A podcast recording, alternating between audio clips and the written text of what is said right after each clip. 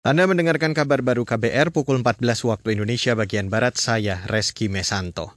Saudara Komisi Pemberantasan Korupsi atau KPK menyebut proyek pengadaan barang dan jasa di perusahaan BUMN rawan mendapat intervensi. Wakil Ketua KPK Alexander Marwata mengatakan lembaganya banyak menemui praktek-praktek intervensi maupun konflik kepentingan di beberapa proyek perusahaan plat merah.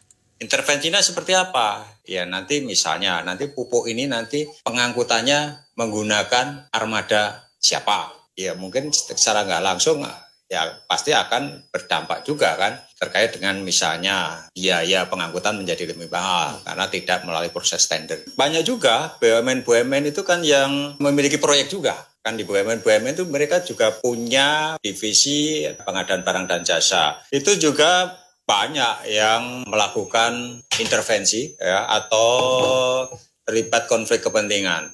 Wakil Ketua KPK Alexander Marwata menambahkan pengadaan barang dan jasa di perusahaan BUMN terkadang melibatkan maklar.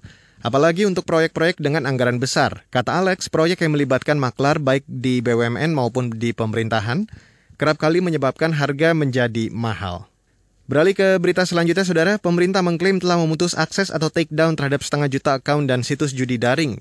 Itu disampaikan Menteri Komunikasi dan Informatika atau Menkominfo Joni G. Plate merespon isu soal diizinkannya aplikasi judi daring beroperasi setelah mendaftar penyelenggara sistem elektronik atau PSE. Dikutip dari Antara, Menkominfo membantah mengizinkan aplikasi judi daring beroperasi namun memblokir aplikasi yang legal. Dia menegaskan pemerintah tidak memberi ruang terhadap judi daring karena melanggar undang-undang. Menkominfo berjanji akan melakukan pendalaman terhadap aplikasi-aplikasi yang mendaftar PSE. Kata dia, apabila aplikasi itu ternyata berkaitan dengan judi daring, pemerintah akan langsung memutus aksesnya. Saudara, sekitar 2.000-an vial vaksin COVID-19 jenis Sinovac di kota Jayapura, Papua kadaluarsa per 1 Agustus 2022.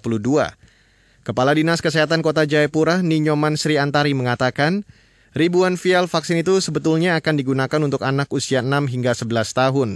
Dia berdalih banyak anak tak dapat izin dari orang tuanya untuk divaksin. Expired, kita punya vaksin. Jadi kita menunggu. Lumayan banyak untuk pasien anak, kan semuanya ditumpuk di kota. Jadi itu eh, Sinopaknya sekitar 2000 pial. Anak-anak kan tantangan kita, orang tua nggak setuju, kita bagaimana? Kepala Dinas Kesehatan Kota Jayapura, Ninyoman Sri Antari mengatakan vaksinasi anak mulai dilaksanakan pada 14 Desember 2021 lalu. Namun pelaksanaannya belum maksimal karena banyak orang tua tidak mau anaknya divaksin. Sebagian besar orang tua khawatir terjadi sesuatu terhadap anak mereka setelah divaksin.